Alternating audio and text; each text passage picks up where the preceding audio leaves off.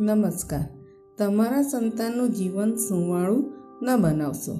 લેખક કિરણ ન સિંગલોલ તમારી પંદર વર્ષની દીકરી સ્કૂલેથી રડતી રડતી આવે છે અને ફરિયાદ કરે છે કે એના વર્ગમાં એની એક ફ્રેન્ડ એને ખૂબ સતાવે છે. એનું દફતર રફે દફે કરી નાખે છે.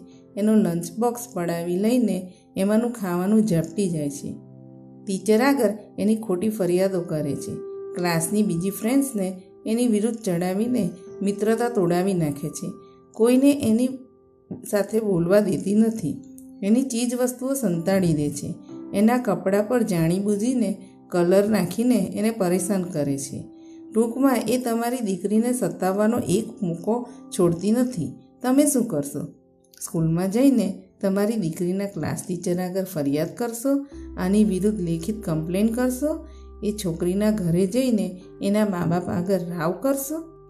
તમારો દસમા ધોરણમાં ભણતો છોકરો આળસુ છે? એનામાં જવાબદારીનું જરા પણ ભાન નથી. એ પોતાનું કામ જાતે કરવાની આદત ધરાવતો નથી. તમે રોજ શું કરશો? એની સ્કૂલ બેગ બરાબર છે કે નહીં એ દરરોજ ચેક કરી લેશો? એનો લંચ બોક્સ તૈયાર કરી આપશો? એની વોટર બેગ ભરી આપશો? એના યુનિફોર્મને ઇસ્ત્રી કરી આપશો? એણે એનું હોમવર્ક કર્યું છે કે નહીં એ ચકાસી લેશો. રાત્રે સૂવા માટે એની પથારી તૈયાર કરી આપશો. એના બાથરૂમમાં સાબુ છે કે નહીં તે જોઈ લેશો. એની બધી ચીજવસ્તુઓ ઠેકાણે છે કે નહીં એની ખાતરી કરી લેશો. આઠમા ધોરણમાં ભણતા તમારા સંતાનને સ્કૂલમાં જ હોમવર્ક આપવામાં આવે છે એવી એની ફરિયાદ છે. હોમવર્ક કરીને એ બિચારો અધમું થઈ જાય છે. હોમવર્ક પૂરું કરવા માટે એને ઘણીવાર મોડે સુધી ઉજાગરો કરવો પડતો હોય છે. તમે શું કરશો? એને એના હોમવર્કમાં મદદ કરશો?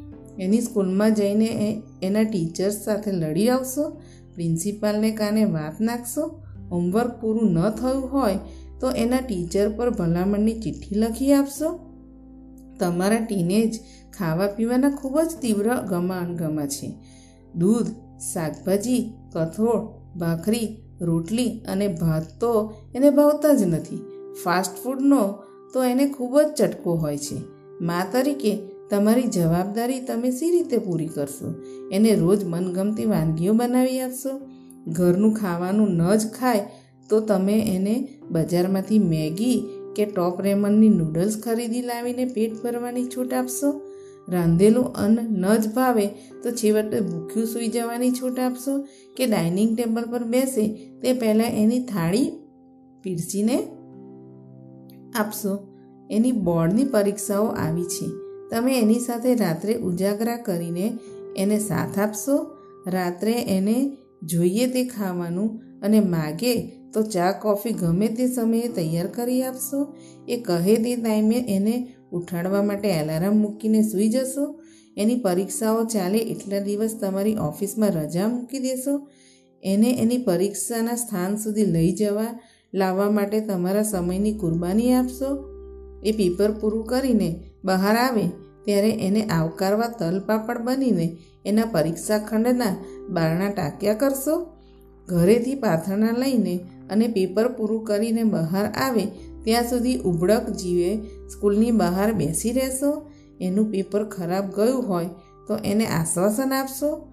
જો એ ફરિયાદ કરે કે પ્રશ્નપત્ર ખૂબ જ લાંબુ હતું, તો પેપર સેટરને ગાળો દેશો, સિસ્ટમને દોષ દેશો.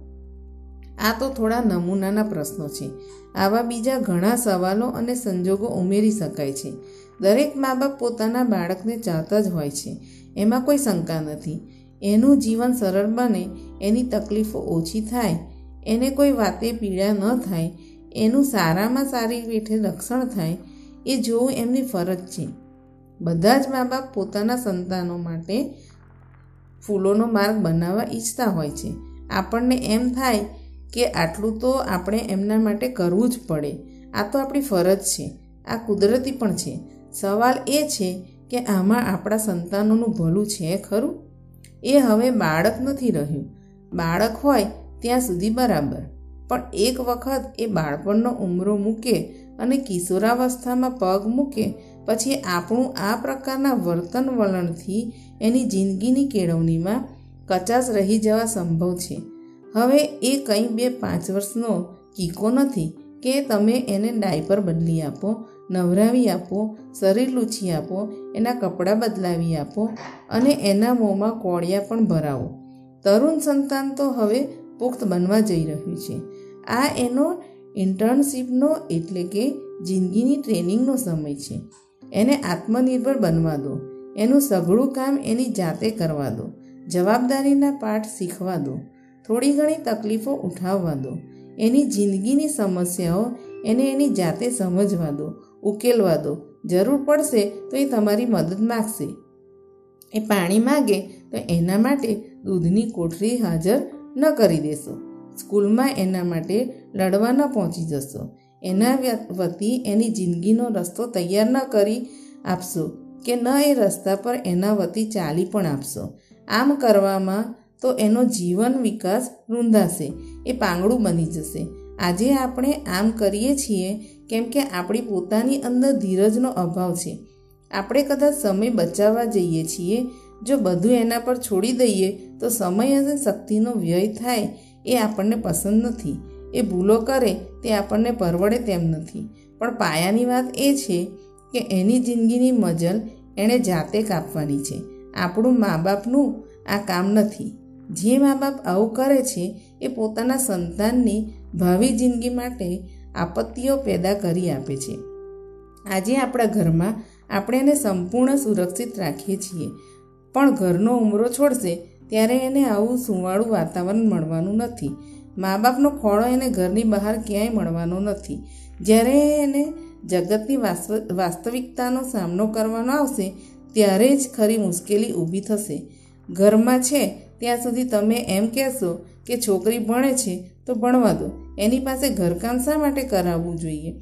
પણ પરણીને સાસરે જશે ત્યારે એના સાસુ સસરા એની સાથે એના મા બાપ જેવું કૂણું વલણ ધારણ નહીં કરે.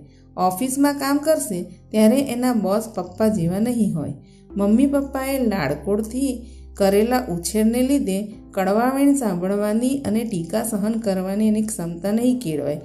ઘરમાં બધું જ તૈયાર મળ્યું હોય ત્યારે ક્યાંય મહેનત કરવામાં એના મોતિયા મરી જશે. આવું બધું બનશે ત્યારે મમ્મી કે પપ્પા પરિસ્થિતિને સંભાળવા પાસે આવીને નહીં ઊભી ઊભા હોય. મા બાપનો આજનો ટૂંકી દ્રષ્ટિનો ઉછેર આગળ ઉપર એના માટે કેટ કેટલી મુશ્કેલી ઊભી કરી શકે છે, એનો ખ્યાલ રાખવો ખંત જરૂરી છે. જો તમે એને આત્મનિર્ભર અને ક્ષમતાવાન બનાવવા ઈચ્છતા હો તો આજે એને એનું કામ જાતે કરવા દો. ભણવા ભણવા સિવાયની બીજી બાબતોમાં પણ એને તાલીમ આપો. કેવળ ભણીને સારામાં સારી ડિગ્રી સાથે બહાર નીકળવાથી જીવનમાં સફળતા અને સુખની ખાતરી આપી શકાતી નથી. ભણવા સિવાય એણે બીજા પણ અનેક જીવનલક્ષી કૌશલ્યો શીખવા જરૂરી છે. સ્કૂલ અને કોલેજ આ કામગીરી નહીં કરે. મા બાપનું એ કામ છે. જો આપણે એના માટે આ બધું કરતા રહીએ, તો એને આની આની ટેવ નહીં પડે. એને બદલે આપણે એને સખત પરિશ્રમ કરવાની આદત પાડીએ. જો આજે આપણે એની જિંદગી સરળ બનાવવા જઈએ, તો એની આવતીકાલ માટે મુસીબત ઊભી કરી આપીશું. એના વતી બધી જ મહેનત આપણે કરતા રહીએ, એ પ્રકારના ઉછેરનો દ્રષ્ટિકોણ તો ખામી ધરાવે છે.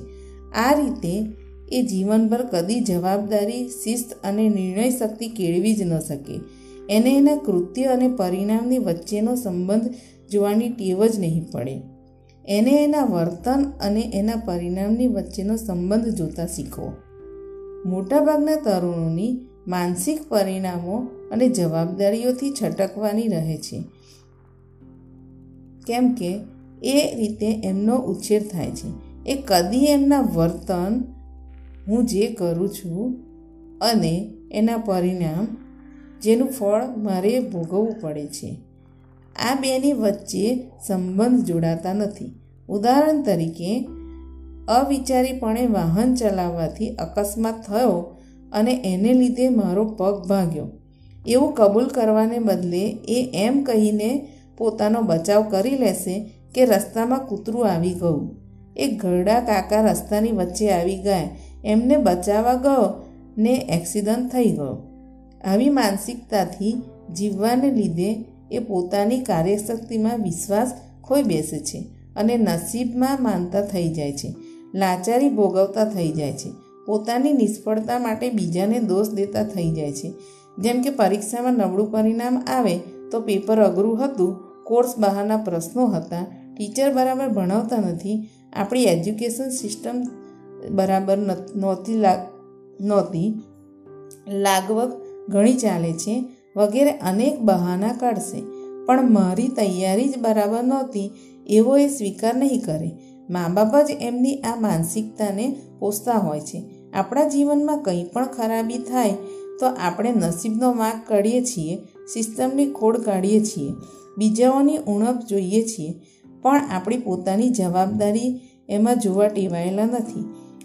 આ ખામી આપણા ઉછેરમાંથી આપણી અંદર ઘર કરી જાય છે. યુવાનીના ઘડતરમાં, યુવાનીના ઘડતરકારમાં આપણી એ માનસિકતા કેળવાય છે, એ પછીની જિંદગીમાં, જિંદગી જીવવા માટેનું ભાથું બની જતી હોય છે. એના બદલે તરુણોને એમના વર્તન અને પરિણામની વચ્ચે સંબંધ જોતા શીખવો. આનાથી એમનો એમની જિંદગી પર કાબૂ આવે છે. એ પ્રારબ્ધવાદી મટીને પુરુષાર્થવાદી બને છે. મહેનત કરવાથી અને કાળજી રાખીને જીવવાથી સારું પરિણામ આવે છે અને બેદરકારીથી વર્તવાથી તેમજ આળસુ બની રહેવાથી માઠું પરિણામ નીપજે છે. વળી બીજાના ભરોસે બેસી રહેવામાં ભલીવાર નથી. આ તથ્ય જેટલા વહેલા એમના શીખવામાં, જાણવામાં આવે એટલું સારું છે. સરવાળે તો દરેક જણે પોતાની જિંદગી પોતે જાતે જ જીવવાની છે અને પોતાનું યુદ્ધ જાતે જ લડવાનું છે. કોઈ બીજું આ કરી શકતું નથી. મા બાપે સંતાન માટે આમ શા માટે કરવું જોઈએ? દરેક યુવાને એ જીવન મૂલ્ય શીખવું જોઈએ કે પુરુષાર્થથી મારા જીવનમાં શુભ ફળ ઉત્પન્ન કરી શકું છું. મારી જ ગફલતથી આપત્તિ પેદા થાય છે. આ સઘળાનો આધાર મારા પર છે. હું મારા સુખ અને સફળતા માટે જવાબદાર છું. હું જ મારો ભાગ્ય નિર્માતા છું. એને પાંગડું ન બનાવશો. દરેક મા બાપ એના સંતાનનું કઠણાઈ સામે રક્ષણ કરવાની ધરાવતા હોય છે. કંઈ પણ થાય તો તરત જ એ ઢાલ અને છત્ર લઈને ઊભા થઈ જાય છે. એને કશી તકલીફ પડવા દેતા નથી. આ સ્વાભાવિક પણ છે. પણ એ બાળકના હિતમાં નથી. એને ભૂખ લાગે એ પહેલાં તમે એના મોંમાં કોળિયો ભરી દો. એ માગે એ પહેલાં એને કપડાં ખરીદી આપો. એની જરૂરિયાત કરતાં વધારે પોકેટ મની આપી દો. એની સલામતી માટે જરૂરી છે. એમ કહીને એને મોંઘાદાર મોબાઈલ નહીં આપો, ટ્યુશનની દોડાદોડ કરીને થાકી જશે. એમ કહીને એને સ્કૂટી કે એક્ટિવા લઈ દો. ખાશે નહીં તો માંદો પડશે અને ભણી સી રીતે? એમ માનીને એ જ્યાં પણ જાય ત્યાં આખે આખું રસોડું એની સાથે લઈને ફરશો. આ રીતે તો એની દયા ખાઈ ખાઈને તમે એને પાંગડું બનાવી દેશો. નાનું હોય ત્યારે આપણે એને કપડાં અને રમકડામાં માલતા શીખવીએ છીએ અને મોટું થાય ત્યારે એને જવાબદારીનું ભાન આવે તે પહેલાં તો મોબાઈલ અને ટુ વ્હીલર વાપરતા કરી દઈએ છીએ. પરિણામ એ એવું માનતું થઈ જાય છે કે સુખ પૈસામાંથી આવે છે કે એકમેકથી ચડિયાતા ચીજ વસ્તુઓ પાસે હોય તો જ મળી શકે છે. ખરેખર આવું નથી. એની આપણને ખબર પણ ખબર છે અને છતાં આપણા સંતાનોને અનેક મોંઘીદાર ચીજવસ્તુઓ ખરીદી આપીને આપણે એમને પણ ભૌતિકવાદી અને ઉપભોક્તાવાદી બનાવી દઈએ છીએ. આપણે જ એમને પૈસા અને ચીજવસ્તુઓની છોડ વચ્ચે જીવતા કર્યા. જિંદગી એમના માટે ખૂબ જ આસાન કરી મૂકી અને એક એવા ભ્રમક જગત જગતનું ચિત્ર એમના મનમાં ખડું કર્યું છે કે જ્યાં પૈસાથી બધું જ ખરીદી શકાય છે એવી જુઠ્ઠી માન્યતાએ એમના મનમાં પોષી. આપણે જ નાણાંની છોડથી એમને માટે પરીક્ષાના પેપરો અને પરિણામ ખરીદી આપીએ છીએ. વાહન ચલાવતા એનાથી કોઈ ગુનો થઈ જાય તો ટ્રાફિક પોલીસને લાંચ આપીને એમને બચાવી લઈએ છીએ.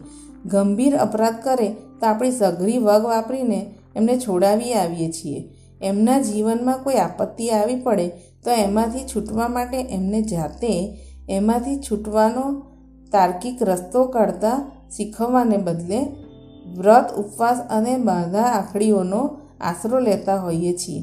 જીવનમાં સફળતા અને સુખ માટે કોઈ શોર્ટકટ હોતો નથી. એની આપણને ખુદને ખબર છે અને છતાં એમના માટે આપણે આપણી બધી જ નીતિઓને નેવે મૂકીને ચાલીએ છીએ. એક બાજુ આપણે એમને સખત પરિશ્રમ કરવાનો અને નીતિના માર્ગે ચાલવાનો ઉપદેશ આપીએ છીએ.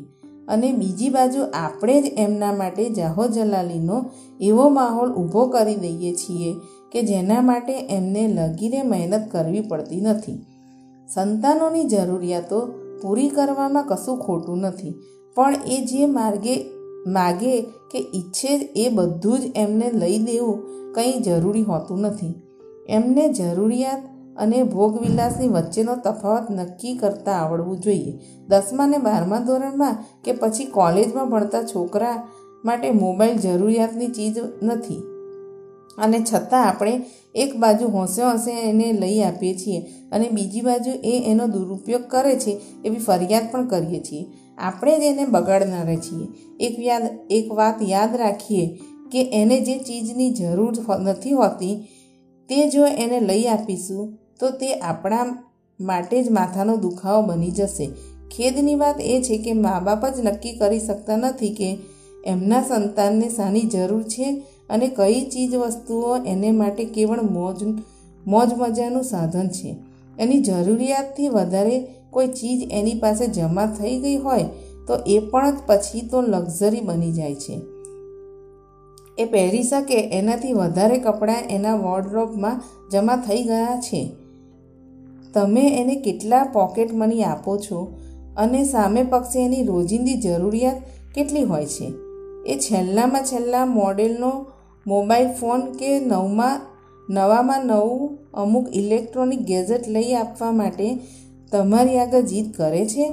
એના કોઈ ફ્રેન્ડ પાસે છે માટે એને અમુક વસ્તુ જોઈએ છે, એને જોઈએ જ છે એવી એની મમત હોય છે? તમે એને જે ચીજ જે પણ ચીજ વસ્તુ લઈ આપો છો, એ બદલ એ તમારો આભાર માને છે કે પછી એને એ પોતાનો અધિકાર સમજીને ચાલતો હોય છે. આ બધા મુદ્દાઓ ઉપર આપણે સ્થિર બુદ્ધિથી વિચાર કરવા, કરવો જરૂરી છે. થોડા નિયમો. તરુણ વયના સંતાનની કોઈ પણ માંગણી સંતોષતી વેળાએ આપણે અને એણે કેટલીક આચાર સંહિતાનું ચુસ્ત પાલન કરવું જોઈએ. એક તમને પરવડતી હોય તો પણ એને મોંઘામાં મોંઘી સૌથી લેટેસ્ટ વસ્તુ લઈ આપવી જરૂરી નથી. બે કોઈ પણ માંગણી પૂરી કરવા માટે અમુક વખત એને રાહ જોતા શીખવવું જોઈએ. તરત જ એ પૂરી કરવી કંઈ જરૂરી નથી. ત્રણ, પોતાની કોઈ પણ માંગણી પૂરી કરાવવા માટે એ જીદ કે રાંગાનો માર્ગ નહીં લે. એને બદલે એ મમ્મી પપ્પા સાથે બેસીને પરસ્પર ચર્ચા વિચારના દ્વારા જ રસ્તો કાઢે એવો આગ્રહ રાખીએ ચાર, અમુક વસ્તુ મેળવવા માટે એણે અમુક નિશ્ચિત ક્રેડિટ એકથી કરવી પડે એવો એક નિયમ કરો. દાખલા તરીકે, મોબાઈલ ફોન લેવો હોય તો એણે પરીક્ષામાં નક્કી કરેલું પરિણામ લાવીને પોતાની જાતને પુરવાર કરી બતાવવી પડશે. મિત્રો સાથે બર્થડે ઉજવવાની એની રજૂઆત હોય તો એ માટે ઘરમાં અને કૌટુંબિક અમુક કામોમાં નિયમિત રીતે મદદ કરવાની રહેશે અથવા સોંપવામાં આવતી કેટલીક જવાબદારીઓ પાર પાડવાની રહેશે. એ જેટલા રિવોર્ડ પોઈન્ટ્સ એકત્ર કરશે, એ અનુસારની જ ચીજવસ્તુઓ મેળવવા માટેનો હકદાર બનશે. કેવળ અધિકારના નાતે એને કોઈ પણ ચીજ નહીં જ મળે. પાંચ, પોતાની ઈચ્છાઓ અને માંગણીઓ પૂરી કરાવવાની સાથે એણે જવાબદારીની ભાવનાથી પણ વર્તવાનું રહેશે, એવો આગ્રહ રાખવો જરૂરી છે. નવું વાહન લઈ આપીએ તો ટ્રાફિકના નિયમોને અનુસરીને તે ચલાવવા, ચલાવવું. એની વખતો વખત જાળવણી કરવી. વખતો વખત પેટ્રોલ, હવા ઇત્યાદિ ભરાવવાની એની જવાબદારી રહેશે, એવી એની સાથે અગાઉથી શરત કરીને ચાલવું ઉપયોગી થઈ પડશે. એની છ એની ચાલાકીનો તમે ભોગ ન બનો, બની બેસો, એની કાળજી રાખશો. ઘણીવાર મમ્મી કે પપ્પા બેમાંથી કોઈ એક જો એને જોઈતી ચીજ લઈ આપવા માટે નન્નો ભણશે, તો એ બીજા જ પાલકની પટ્ટી પાડીને પોતાની ઈચ્છા પૂરી કરવાનો માર્ગ લેશે. એને એની યુક્તિમાં ફાવવા નહીં દેવાની મા બાપ તરીકે સતત ચીવટ રાખવી જરૂરી છે. સાત, એને કાનૂનનો આદર કરવાનું ખાસ શીખવશો. જો કાયદેસરનું ડ્રાઇવિંગ લાયસન્સ મેળવવાની એની પાત્રતા ન થઈ હોય, તો એને વાહન ન લઈ અપાય.